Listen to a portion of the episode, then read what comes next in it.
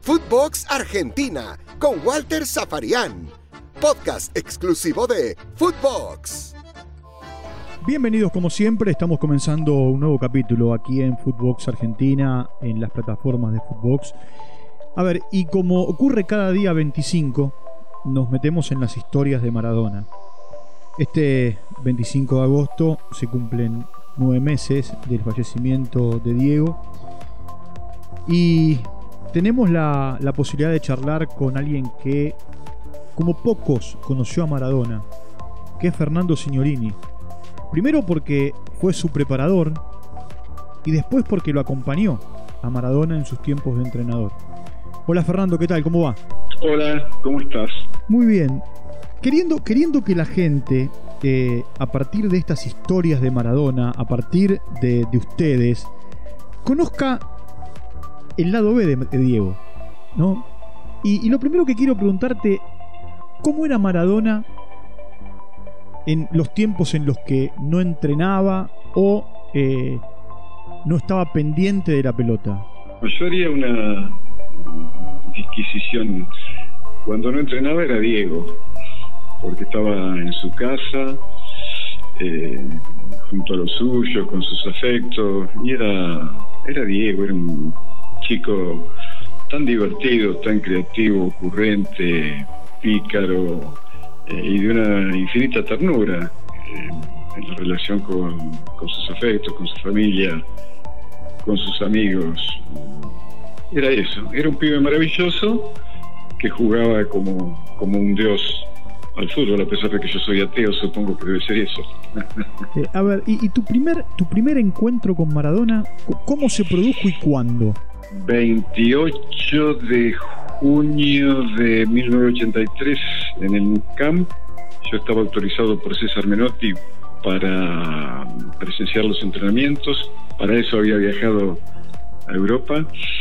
Y recuerdo que estaba esperando a la sombra de una columna de ese coloso que es el Camp Nou para que se abriera la puerta de, para presenciar el último entrenamiento previo a la final de la Copa de la Liga contra el Real de Madrid, partido revancha.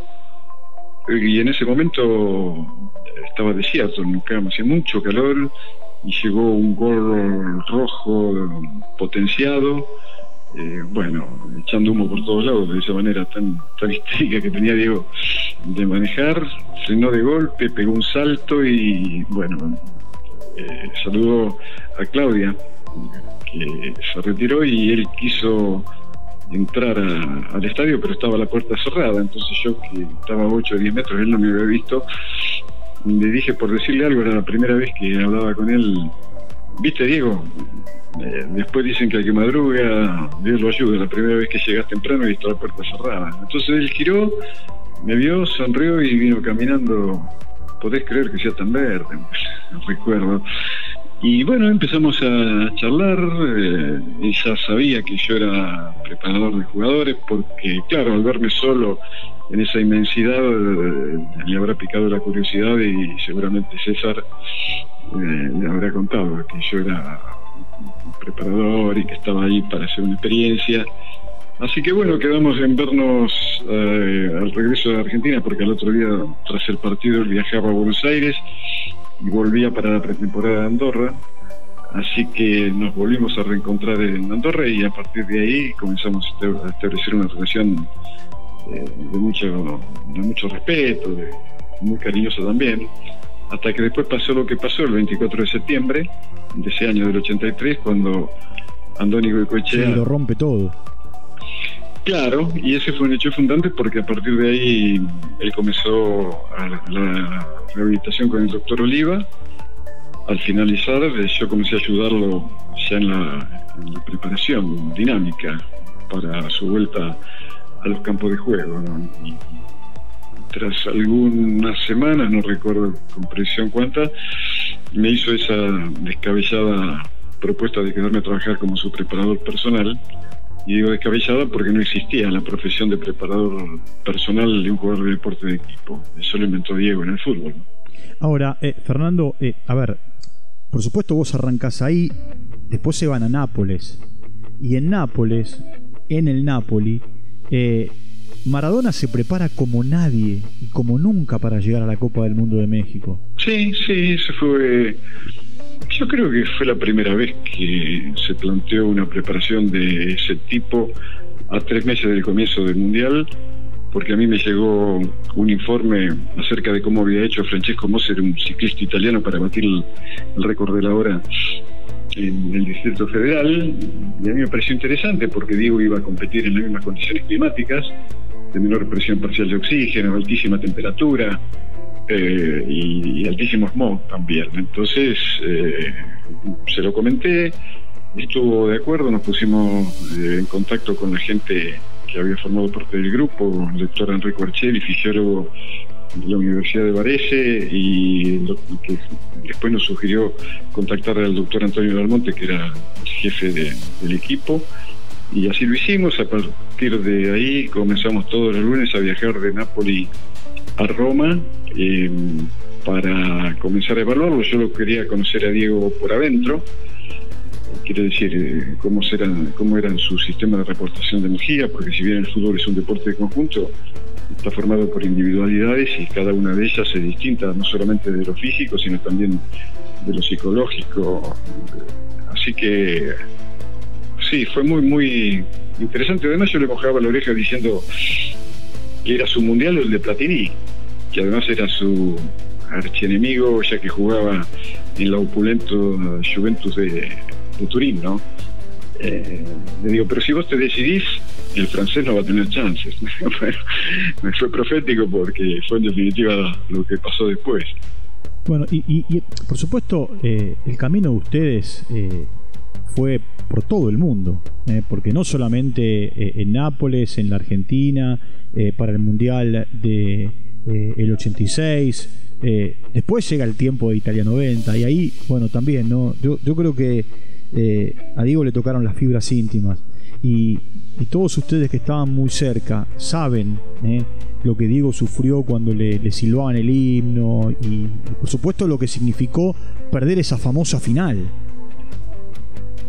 Sí, sí, es verdad.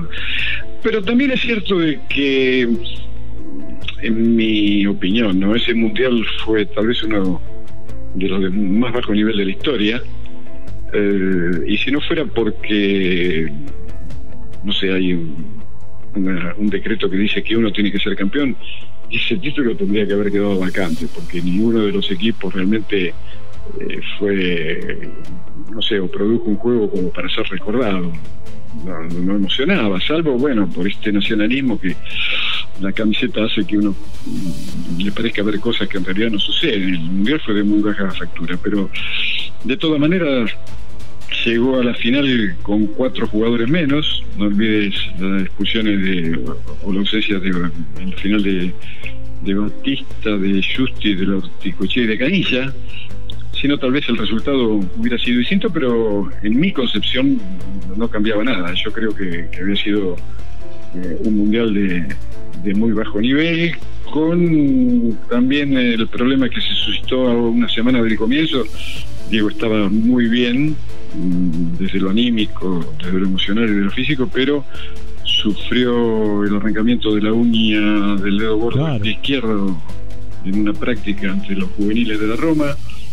Y después en el primer partido contra Camerún, otra vez un golpe brutal en su tobillo eh, que había sido fracturado anteriormente y, también creo que un planchazo en el hombro que por poco le arranca la clavícula. Así que eso lo sumió en una, especie de angustia que además estaba agravada por el hecho que no podía entrenar, porque el dolor decía insoportable. Recuerdo que el doctor Dalmonte le hizo una uña, una férula de carbono, eh, pero de todas maneras lo tenía que infiltrar porque si no el dolor hubiera sido insoportable. Pero bueno, su amor por la camiseta, por el fútbol, era así tan exagerado como fue todo en su vida y, decidió no faltar a ningún partido y seguir jugando a pesar de todo. Eh, él estaba fuera del seleccionado argentino de cara al Mundial de, de, de los Estados Unidos, lo termina citando Basile para los partidos contra Australia, después va a la Copa del Mundo. Y ahí también él tuvo una preparación que fue, no digo única, pero que sí fue especial. Él quería llegar a la Copa del Mundo como llegó en Estados Unidos. Como dicen ustedes, los preparadores, fino. Sí, lo que pasa es que él, era un jugador y una persona de características también especiales y como tal necesitaba una preparación especial. Además, no te olvides que él había dejado de jugar, había aumentado 20 kilos, después los había bajado, estaba con sus problemas de adicción. Por eso, cuando él me convoca para que lo ayude, eh, yo elegí ese lugar a 40 kilómetros de Santa Rosa, la estancia El Marito, porque íbamos a necesitar de una intimidad que lo alejara de ese enjambre que siempre lo perseguía, para que él recuperara eh, su, paz interior en medio de la naturaleza, como le dije. Si querés ascender a, la cima a la que ya ascendiste, tenés que volver a salir del mismo lado, tenés que salir de Fiorito, ¿no? Sí, fue muy... Realmente, en casi 11 años que estuve con él, si tengo que elegir los 10 días eh, más, qué sé yo, más significativos, más hermosos, fueron esos 10 días en, en ese lugar de La Pampa. Sí, y, me acuerdo y me acuerdo que había eh, mucha expectativa por cómo iba a llegar Diego a la Copa del Mundo. Llegó un fenómeno de lo físico. Sí, llegó de la mejor manera que podía llegar a esa edad y después de haber pasado un montón de lomos de burro que se cruzaron en su vida y, y de curvas cerradas con precipicio a los costados. Pero bueno, él, él era así, ¿no? Eh, yo creo que es un serio repetible en el mundo del, fútbol. Y, hoy, por supuesto, a, nueve meses de, su fallecimiento, si te nombran a Maradona, ¿qué es lo primero que te aparece? Una sonrisa, una sonrisa y ese brillo eh, en, la mirada, porque vivimos momentos maravillosos y como a mí siempre me gusta pensar, ¿no? Y yo no le doy el gusto a la puta muerte de andar llorando por los rincones. No, no, porque ella es tan vanidosa, sabe que antes o después no va a ganar, bueno, que conmigo no cuente, yo no le voy a hacer el juego, yo a mis afectos queridos los recuerdo a todos de la mejor manera por los momentos maravillosos que me hicieron pasar.